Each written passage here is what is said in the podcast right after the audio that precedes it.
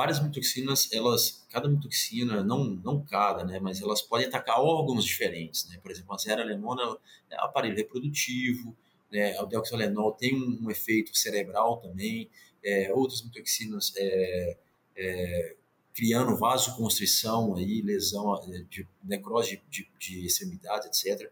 Mas eu acho que tem dois lugares que elas se encontram, que são os pontos de encontro. Assim. Um é o fígado, né?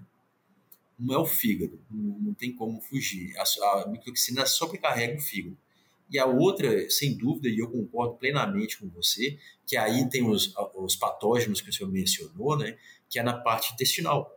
Né? Ali se encontra todo mundo, né?